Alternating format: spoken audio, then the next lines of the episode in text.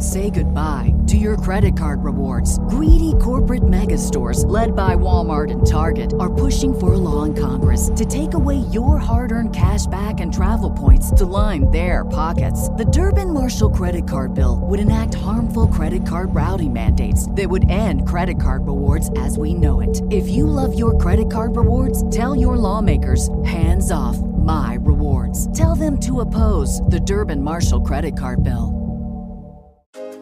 Welcome to the Franciska Show podcast, a part of JewishCoffeehouse.com, the show on where I give a voice to Jewish issues, topics, and people. I'm Franciska, your host.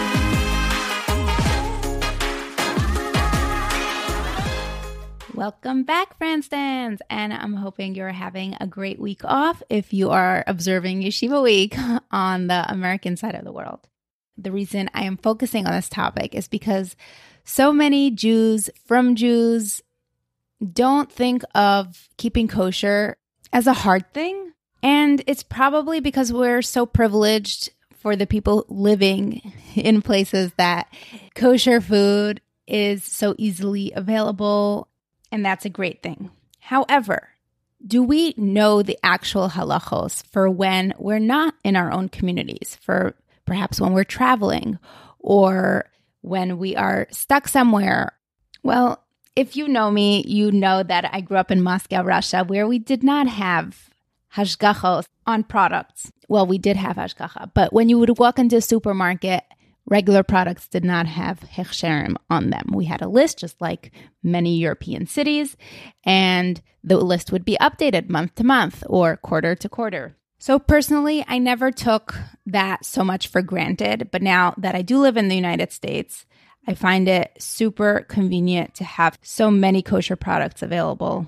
And I want to make another disclaimer. This probably has nothing to do with Israeli hashgachos. I know Israeli hashgachos are a lot more complicated than that. Fruits and vegetables are not automatically kosher. So if you are living in Israel, I still hope you find this episode interesting. Regarding last week's episode, we had so much feedback and it came from all different angles and perspectives and I really appreciate the depth and the the thought process that so many of you have. It has really brought out that this topic of Jewish divorce is truly complicated. There's so much to be done and it's so complicated and this needs to be continued as a conversation. I encourage you to keep reaching out with your ideas, just like you do for other episodes. Let's keep this going. Let's keep creating these conversations and really making an impact and changing how we think about things and how we do things. And if you stick around until the end, you will find out what's coming up next week. So enjoy the show. Welcome back to the Franciska Show. Today with us, we have Rabbi Zev Schwarcz, who is the founder of the IKC Hashgacha, International Kosher Council. He lives in the US, but spends a lot of his time traveling. I've had several conversations leading up to this episode to do some research. This was inspired by a conversation we had a few weeks or months ago with Elon Kornblum talking about the kosher industry. We are here to talk with a controversial hechsher, the rabbi who represents this hashgacha. And I'd like to hear the inside scoop on what goes into hashgacha, how do different communities approach it, where are there loopholes that are being used, is there consistency, and what do Jews need to know about hashgacha when they are choosing to use one versus another and pay the price, obviously. And I would like to mention that we are primarily focusing on the US hashgacha and we're not touching Israel or other countries. Okay, great. So, welcome to the show. Thank you very much. And Thank you for having me. It's a tremendous honor. I've gotten to know you since you contacted me, and I actually went ahead and listened to many of your podcasts. And I will say, mucha respect. You guys, you do a great job, and I'm very honored to be one of the guests on the Franciska Show. So. Thank you so much. Tell us a little bit about your background. How did you get into this industry? Which yeshivas did you go to? And how did you end up in Hashgacha? I, I learned in Telz Yeshiva in, in, Cleveland. I went to Reb David Soloveitchik Brisk in, in uh, Eretz Yisrael, Yerushalayim. I went back to Telz. I was in Telz and Koil. And then I went to, to teach in as a rebbe in, in, in yeshiva. I ended up teaching first job in Los Angeles. While I was after I taught for like a few years in Los Angeles, uh, a friend of mine who taught with me asked me if I wanted to do a few days every or like some free time during vacation and start doing hashgacha because he was in charge of the OU in Los Angeles. So I said, fine, why not? And that was my beginning. He introduced me to hashgacha. He kind of guided me to get started. He would like send me on uh, visits to like easier companies and eventually get me familiar with some of the more complicated ones. Obviously, I learned halachas that, that are regarding in Shulchan Aruch and all the things that would be necessary to be able to paskin. And I ended up becoming a rav eventually and, and had to do had to paskin halachas. But when you go to visit a factory, you're pretty much just the eyes and ears of what you're seeing, and you're reporting back to the agency. So you're pretty much following their direction. When you first do hashgacha, you're not passing anything, really. So it's pretty much with all the, the learning that you do, it's an idea though, you have to become familiar with factories with a little bit more food science, a little bit more production and machinery and things like that. And then follow the directions of exactly what you're told to do. If you have a question, you can't decide on your own for the most part. You have to call the office and find out what you need to do about this thing that's not really marked or this thing that happened and, and that. I did that for, for quite a few years uh, as a part time thing. I took a sabbatical from teaching and I did it full time. Then went back to teaching. Years later, when I became a Rav, I decided, and my brother at the same time also decided he wanted to open because he was doing so much work also. We decided we're going to start our own agency. It initially was going to be a consulting thing, which was going to help factories find the right hashgacha for themselves because the because a lot of companies don't know where to go. A smaller place may not need to spend big money on on a bigger hashgacha, but they want to know what's a reliable, maybe local hashgacha or things for themselves. It started like that. Some of the companies asked us, "Hey, why don't you just do it for us yourselves?" And so that's how I started doing hashgacha. It came very helpful when I was in Santa Barbara. There was no hashgacha in Santa Barbara, so I did a few things there locally, and that was that. When I moved to New York, I thought there's no way in New York that I'm going to go ahead and do hashgacha because they don't need it really in New York. But then when I started to become familiar with Manhattan, especially, and talked to some restaurant owners, some Jewish ones, they were having difficulties getting hashgacha. Tell me why. Well, one of the reasons was because it was very became very complicated for them unnecessarily, and it was expensive, very expensive. What makes it complicated? Well, in other words, some people would come in and perhaps request, require things that maybe won't be necessary, or the way it was being presented was presented in, in a much more difficult way than necessary to present. For example, you could uh, come in and tell everybody, you got to do this, you got to do this, you got to do this. Or you could explain it a lot more calmly and show them how it's not that complicated, how it's, you know, yes, you, you'll have to do this and that, but it's the way it's presented. Part of the, of the thing was that I realized that they're customers of mine and I, they have to be treated as customers rather than I'm doing them a big favor and they can ha- have them do anything the way I want them to do it, right? It was, it was kind of the more the mentality and, and, the way to approach it. But one of the things that I realized by working for many of, of the other certifying agencies was that we were veering away a bit from halacha. Things that were not necessarily necessary halachically were being demanded of restaurants. And that was another reason why certain things became very expensive when not necessary. For example, a vegan restaurant was told they have to have a shkafat midas, constant supervision, right? Well, why would a vegan restaurant need constant supervision if they're really basically all doing vegetables? And and halacha has no mention of, of the concept of constant supervision. It's not in halacha. Halacha talks about what hashgacha is, surprise visits, going in and out, called yotzev and nichnas, and where, where the prisoner never knows when you're going to come. They're always going to be on their best behavior. You have built the name of being a more controversial hechsher, you also built a name around certifying vegan restaurants. And I would love to go into the halachic aspect of it, how you go to it. But one more thing I want to add to this the coming in and out, it works with yichud also. It's the same idea if you know your husband might come, it might not be. I actually witnessed a situation like that. And the husband kept saying, So I'll come, you know, I'll pop in. And it's like, No, don't schlep all the way. It's like, No, this is the loophole. If you think I'm come, Exactly. No, no, and you're 100% right. It's a very good, I never thought of it like that, but it's an excellent example of the same concept being used many, many places in, in halacha, where obviously the yichud is wrong, but it becomes allowed because there's a fear that the, the, oh, you leave the door open or whatever you're supposed to do, right? But the idea is that the mind is thinking that someone may be coming and therefore they act differently. Like my father would say when he owned the business, he, he would never tell the people that he's going to be away for two hours. He'll tell them, I'll be right back. Even though he's away, he knew he'll be away for two hours. They always think he's coming. Exactly. So, so the point is, I saw many different things that were not valid halachically, not necessary halachically. For that example? became the Yotzev Nichnas, right?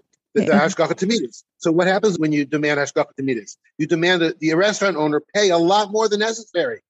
So you're literally taking money, hard-earned money from a owner of, of a business where it's not necessary on, on something that you claim we have to institute because just to make sure.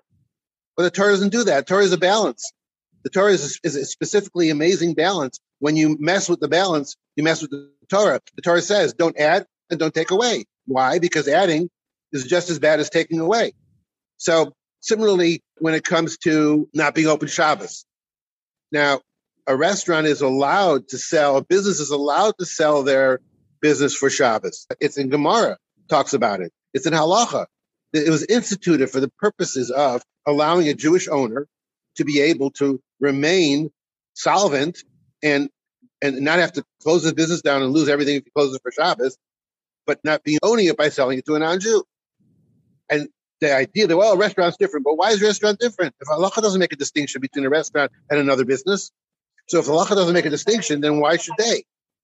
And at the same time, cause a restaurant, like in Manhattan especially, to shut down for Shabbos or not give them mashgacha when halachically it's 100% valid to allow them to sell it on Shabbos. Now, there's obviously other things you need to do to make sure, yes, there's no Jewish people are cooking on Shabbos, you know, whatever. But halachically, it's valid to do it, so why not do it? The same thing is true when it comes to koshering. The halacha is that you can do either one of three things. Either it sits clean for 24 hours, the thing, and then whatever is absorbed in the walls of the utensil gets what's called pogum, it gets ruined. And it, and if it does, if you use that thing to cook again, then it whatever comes out of it is going to ruin the food rather than help it. So that's okay. You can actually be pogum it by putting a harsh chemical in it, and that'll ruin whatever is inside the, the walls, even if it's not 24 hours. Or you can kosher it and boil it over, also, even if it's not 24 hours. Now, maybe it's good to do both, but it's not necessary 100% halach to do all of it. So to demand a company shut down 24 hours and do and do a koshering, uh, be be pogum it to do all those three things. That's not necessarily you know why do that, you, causing a business to lose 24 hours when you don't need to do that. Now they say they, it's a good practice because just in case you have a backup, okay, but you got to balance things. So I saw that Moshe was playing more of a role in in kashrus rather than halacha itself. Can we talk about the vegan loopholes that make giving a hechsher on something with very little involvement? Can you talk about the halachic background to that? Sure. Here's a similar thing too. If a restaurant was 100% vegan all the time, and there was nothing non-kosher in there because it was always vegan, why would you necessitate they kosher everything before you make them kosher? But so there are people that do that. But why? There's no need to do that. If they bought used equipment, okay, it's a different story. If they brand new equipment, they were always vegan, and you see their ingredients, everything they were using was was not a problem. Then why would you necessitate them to kosher? That's another example, by the way, of something which is not halachically valid and being instituted. Why did I start doing vegan restaurants? Primarily because places that I was living I lived in Vancouver, BC, I lived in Santa Barbara, and other places where there wasn't necessarily a strong enough market for a restaurant to be completely kosher, like kosher meat or kosher dairy, whatever, pizza shop or something, because there's not enough people that would actually support it. So I just thought, you know, let's try to go the point of, of least resistance. Let's try to find an idea of a place that is almost kosher and they won't have to do much changes. They will be able to make, you know, change the, uh, the wine vinegar, maybe change a couple of things that maybe are, are issues, and then they'll be kosher certified. It'll benefit the community that way. That's how I started. And I, and I was able to do, I did like in Vancouver, something like that. And maybe I was able to help some other some places to, to get started with restaurants that were vegan. And when I moved to New York and I saw that there was a need still for some kosher places, especially in Manhattan, so I started going to vegan restaurants and uh, presenting to them this idea. And I found in general that people who were vegan appreciated the idea of kosher. They looked at it as another stamp of approval.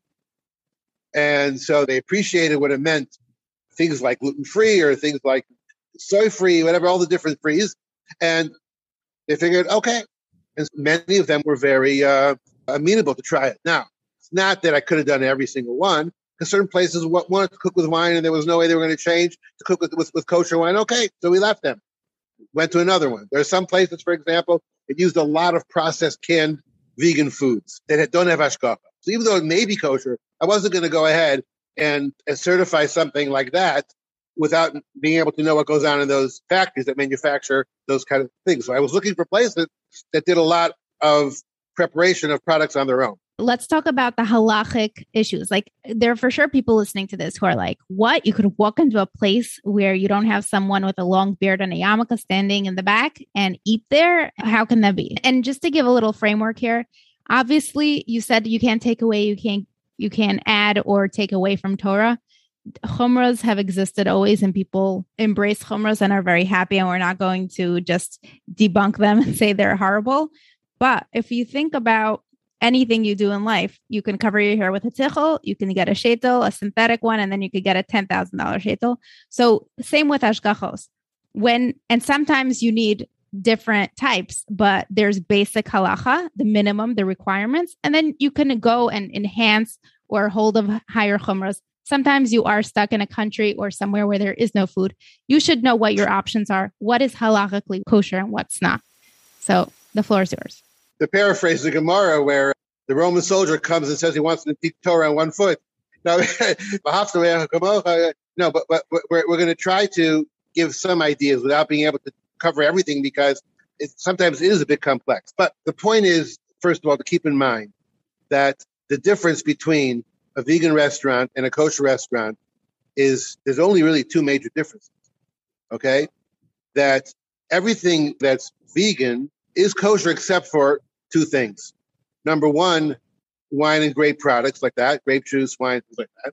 And number two, vegan restaurants are not makpid. They don't really care about whether it's prepared on utensils that were used for something non-kosher or non-vegan, meaning even dairy or something like that. They don't care about that. And, and a matter of fact, they don't care about putting, for example, vegan and non-vegan together in the oven at the same time. That halachically is an issue.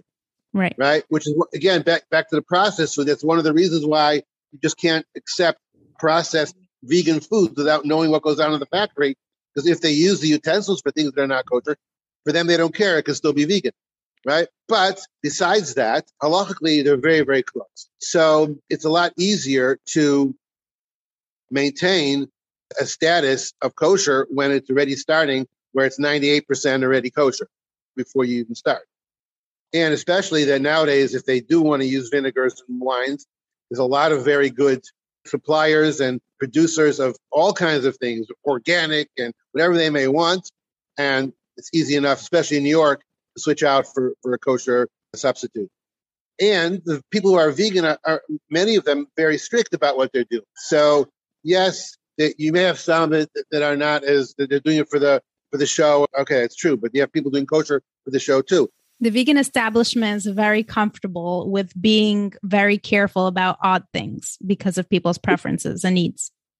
And they're very particular about things, even even more than kosher. For example, they don't believe that something is, is, is batal barov. They don't believe that something gets lost in the majority. They don't believe in that at all. Or batal bashishim, they don't believe. If, if there's a drop of something that could be in there, it's no good for them. So in some ways, that's also helpful. But again, you can't just accept something without knowing what questions to ask. Because you do have, for example, there was a place in Manhattan that was allowing a vegan place that was allowing their next door neighbor or meat restaurant to use their ovens when, when they had overflow and they would come in from the alley and put it in. Well, oh, that, that that's a problem for us because the ovens will become not, not kosher uh, from that situation.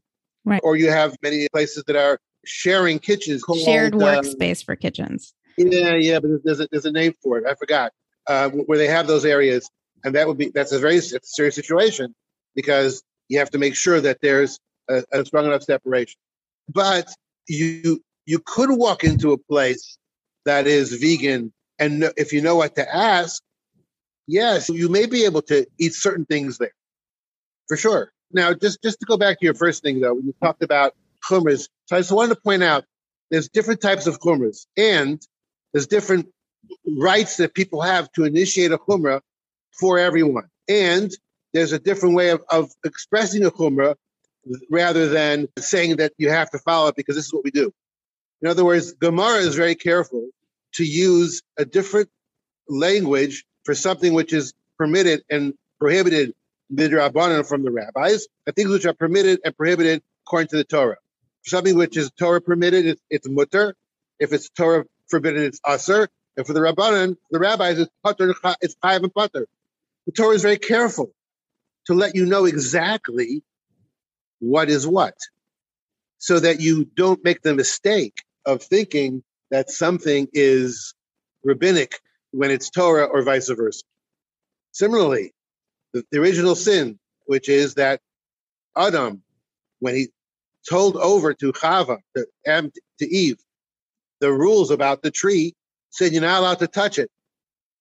When God just said you're not allowed to eat from it. So he made a chumrah. That was the original sin. That caused all the problems.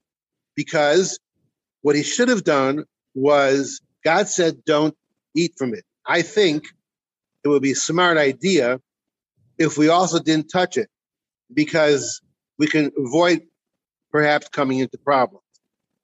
So there's a way to express a chumrah, and there's also certain chumras that are completely unnecessary, and certain chumras that are. You can't just make up a chumrah on your own and say, "Oh, I decide I'm going to do that. I'm going to walk on one foot because I, I'm going to hop on one foot as a chumrah." So the halachic requirements. Let's go into those. So when it comes to vegan restaurant, obviously you have to check for bugs. You have to make sure the rest the, the vegetables are clean. Halachically, you have to make sure most vegan restaurants actually do check because they don't want to serve bugs. They don't like it. No restaurant wants to serve bugs. You know, no restaurant wants to have the uh, scene from Ratatouille where the mayor comes and eats the big cockroach. Nobody wants that to happen. So no restaurant wants to serve bugs, but vegan restaurants for sure don't want to serve bugs. So they're all cleaning. They're all they're all cleaning, especially the vegan. But you want to make sure that they adapt their their program to clean exactly how we want them. And they're all very willing to do that whenever you ask them to, especially when you tell them that this will ensure better that there's going to be no bugs. Another chumrah that people don't allow raspberries or they don't allow strawberries because they're impossible to check. There's no such thing as that. No such thing. I know that I've never seen a, a bug in a, a store bought raspberry in my life, and even in a strawberry, never. So, because of that, you're going to prohibit a restaurant from doing the due diligence, washing the raspberries, and being able to serve it? Makes no sense. I have. I've seen bugs in raspberries and strawberries. Not in Right. them, but if you soak them, then the bugs come out. Right. So, so, so then you then you wouldn't use them, would you? Well, technically, after the bugs are out, you can use them. All right. I'm saying, but what I'm trying to say is, I, if you check, you check for them. It's fine. I understand what you're saying, but I'm just saying that it's not as big a problem. I, I'm always ready to learn because if, if I'm based upon my experience and by what other people have said, other rabbis and other people I've talked to, but if, if enough people tell me that there is a problem, then I'm willing to reformulate my opinion and look at the situation. I just know from my experiences, when I, I do check berries when I buy them, I open up the without you know open up to see inside if there's anything there, and I don't see, and then I rinse them and wash them, and but not like you say power wash, just basically rinse them nicely, and then check again, check the water, and that's it. That's how I, it's always been done since I was a kid, since my, my parents, and I, and I never saw anybody else do different. But my point I'm saying is that it's just an example for me of something which is a little bit over exaggerated. But okay, I may be wrong, and if I'm wrong, then I will look into it differently. So when a person goes to a vegan restaurant, let's go back to that now. So because we went off of the chumrah topic, I'm just saying that chumras, not everybody can institute a chumrah, and not everybody can say that everybody has to follow it. You can institute a chumrah and say that we think it's a good idea, and therefore we- recommend that you have hashgacha tamidis. You can say that, and you tell people halacha doesn't demand it, we think it's a good idea. Okay, but you can't go ahead and say any hashgacha that doesn't do it is, is not right. You can say that for whatever reason we believe it's better best not to sell a restaurant for Shabbos, but halachically it, it's okay. There's such a thing as a chumrah. Now, no one has the power right now to institute a chumrah for the whole Jewish people. No such thing. There was no rabbi that had the power to do that for thousands of years already. But is there recommendations? Of course, you can make recommendations, definitely. But it has to be, you Understood. know. Okay, what are the next things? When it comes to the bugs, all right, you have to make sure that that gets obviously done right. And then we have to make sure, of course, that the utensils are not being shared with any other place that would be not vegan and not kosher. And then you have to make sure that they understand what's the situation with the ingredients.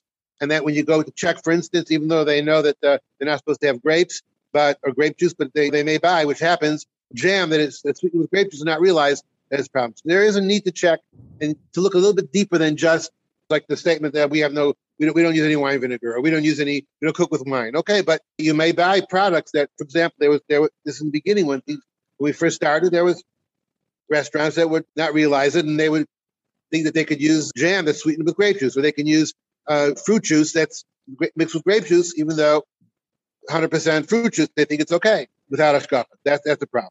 Okay, let's talk about bishul akum. Right, I was just about to get to that. Okay, the next great. thing is the next thing that is an issue with a vegan restaurant, or any restaurant, is bishul akum. So in other words, means a, Jew, a non-Jew cooking the food. Let's say meat restaurants, for example, we have to make sure that the Jew is involved in the cooking, depending upon like what involved means.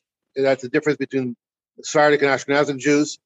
How much involvement is it, it means, but it has to be some involvement. For Ashkenazi Jews, it's enough if a Jew lights a fire. For Sephardic Jews, not so much right? But there's ways to deal with it, but it ha- you have to make sure that that's something which you do. When it comes to a vegan restaurant, so the question always is, well, what about a non-Jew cooking in the restaurant? What do you do?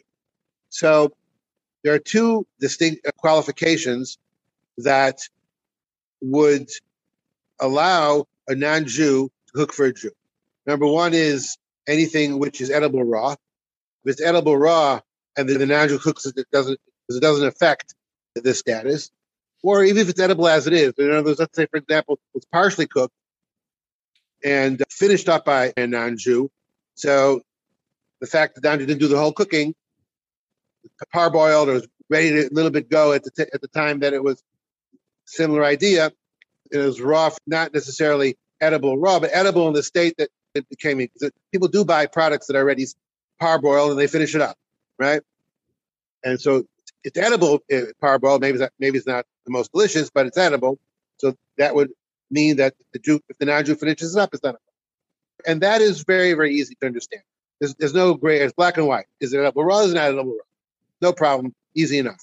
And in a vegan restaurant, you're dealing with 99, 98% of the products in a vegan restaurant are vegetables, edible raw. Even tofu, seitan, those things are edible and you've said you've eaten raw tofu when you were stuck somewhere and it wasn't delicious, but you ate it. Yes, exactly. Exactly. Raw seitan. Now, there is maybe some preparation involved, but again, right. The second thing. The second thing now is what's called ola shulchan which means is a fit for a king's table. Now, there are about three items in a vegan restaurant that are not edible raw, and that would be beans, rice, and potatoes uh, sweet potatoes, things like that. So those are things which are really not edible raw. Now, for things that are not edible raw, they have to be, in order for it to be a problem of a non-Jew cooking, they have to be what's called ola al malachim, which means served on a king's table. Now, that is something which is controversial, which is not straight up easy to, to understand and has a lot of differences of opinions with, from the commentaries, from the halachic authorities over the years. So, but just to make it simple, and then we'll go back a little bit more comp- more uh, involved. All those items that are not edible raw that we are served in a vegan restaurant, all those items have halachic opinions that consider it not to be fit for a king's table. And all the big major certifying agencies rely on that. For example, the OU allows Lay's potato chips that are not Bishul Yisrael. And they're literally cooked in oil, cooked in oil, makes a difference, right? It's the same cook and it's not a problem. Or canned beans. you, you, you buy in the can that are not cooked, not Bishul Yisrael, they're not cooked by a Jew, right? OU, okay? All the big agencies, even rice. You know, if you if you buy uh, rice cakes, they're puffed rice, they're they're, they're not Bishul Yisrael, and those are valid, acceptable halachic authorities that allow those particular things to be eaten, even though they are not cooked by a Jew. Now, to be fair, there are people who have, are machmir, and they're not machmir because they made up a chumrah. They're machmir because there's other difference of opinion, and they want to rely on the other opinions that say that those things are considered olah shulchan, and therefore they're consistent about it. The Hasidic, which is Lubavitch, the Satmar, and many of the others are strict when it comes to canned beans, when it comes to potato chips, certain cereals, and you will be going to the kosher stores in those areas, and you will be able to find Bishul Yisrael potato chips, Bishul Yisrael tuna, Bishul Yisrael beans. They will not buy regular beans in the store, only the Bishul Yisrael. They're going to have a when they have a, a Shalom Zachar and they use uh, chickpeas. They'll buy, they'll buy the ones that are in, in the kosher in the kosher stores only. Similarly, rice cakes, all those things you'll see them with marked as being Bishul Yisrael. Okay, but it's not necessarily it's not necessary unless you, you want to be machmir, but there's valid valid opinions that allow it. For example, potatoes. The, the Aruch HaShulchan is one that says potatoes is not considered olah shulchan malachim, and he qu- qualifies it by not explaining that. What does it mean? Not olah shulchan malachim. It means that it's common man's food. That even if it can't, and he says it, even if it can also be served at a king's table, that doesn't change the fact that it's accessible to the common man. Once it's accessible to the common man, it's common man food. Which, by the way, in this day and age, a lot of things have become accessible to the common man that were, that were not accessible, accessible before. Things have changed. But but also also there's some people that hold anything which is a side dish not is considered not olah shulchan That's a little bit more of a more lenient. lenient. Mm-hmm. Yes, I don't rely on that. Since this is controversial, I'd like to bring up one more controversial thing, and I'm sure there are many more where hashgachos may be going the extra mile when they don't have to.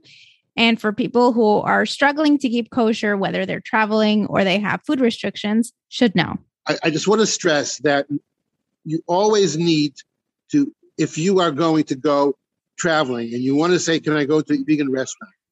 If you don't know 100% clear what goes on in a restaurant, ask a question. I, I or others will be able to guide you how to go ahead while you're traveling. I get questions like that all the time. I'm going to Portugal. I'm going here. Uh, there's no hashgachas. What can I eat? What can I not eat? It's, it's possible to, to be done.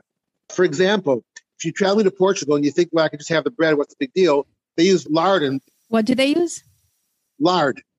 And Italy also use lard, and especially northern Italy, and a lot of bread a lot of products. So you have to know. You can't just say, hey, in America, usually the they, they never cook with lard. It's always going to be oil, so I, I can buy it without a problem. No, you have to know. But if you do know, then there are many, many things a person can't can eat when, when they go. If they go to a vegan restaurant, obviously the bread is not going to be with lard, so it'll be a different situation. It's always good to ask somebody to, to guide you because there are certain things you may not know. It is easy to be done. It is something which I've advised many people who are traveling how to make their trip a lot more enjoyable than they thought it would be able to be. So the situation with the Impossible Burger came out was the uh, story where Impossible Burger is one of those vegan meats. Like they, are making all these different products nowadays, uh, meat products, and they they have the hashgacha of the OU. It's uh, certified the Impossible Burger. They came up with a new product called Impossible Pork, and the OU decided they're not going to certify Impossible Pork, even though it the ingredients are kosher, but they don't like the name pork. And this raised a big uh, tumult in the kosher world. As a matter of fact, I was approached by two podcasts. One, I'm sorry, one was a newspaper interview article, another was a podcast discuss, and besides yours, to discuss this particular issue. People are very, very upset about it. And they're, for example, they're saying, well, Baco's bacon bits is kosher, called Baco's bacon bits. They've been given hashgacha for so many years already. You have uh, the fake shrimps, the fake lobsters, even stuff that are shaped like shrimp with big OU certifications on them. You have things called turkey bacon, that, that they call bacon. I think I And- opened and up a can of worms. So, in two sentences, what do you think about that? I think that it was an overreach, and I think it was a big mistake to go ahead and say that it cannot become kosher. Because, in, in matter of fact, I believe number one, it's a learning experience. If people have a question about it, you go explain to them, hey, just because it's called bacon doesn't make it not kosher. We, we certify, every, we supervise it. Every, all the ingredients are kosher. It's not a problem. And secondly, I believe it brings us one step closer to Mashiach because according to the Svarim, the chazir is a pig. Unfortunately, speak out that the word chazir comes from the word lachzor, to return. And that means that when Mashiach comes, the pig will return to become kosher. It's already halfway there. So if we already have a kosher taste of a burger called a possible burger, a, a pork, I mean, taste of pork, I believe it's uh, significant that Mashiach is coming even closer. That's such a beautiful thought. Yeah, maybe even we don't have to wait till the pork becomes kosher itself. This is enough. Maybe God say, hey, we'll stop right here. Mashiach can come already. You know, who knows? Yeah. Okay, so this has been so amazing having you on. I really appreciate you showing up and sharing all your incredible knowledge and experience with us. And And we were all over the place, though. I hope that there was a certain sense of continuity. And if, you know, if anybody has any further questions, they can, they can contact me. I'll elaborate on any other things they want to know. Absolutely. Thank you so, so much for this. And, Okay. and appreciate everything. Take care. Thank you so much for sticking around until the end. I hope you enjoyed this episode. Please do reach out with your comments and thoughts. Feel free to join the WhatsApp group. The link should be in the show notes, as well as keep referring clients to me for my podcast launch service. I really love helping people like you start podcasts just like me. And as promised, next week we will have an episode all about parents who feel like they are lacking that emotional connection with their children and how to navigate that. So stay tuned for that and enjoy the rest of your week.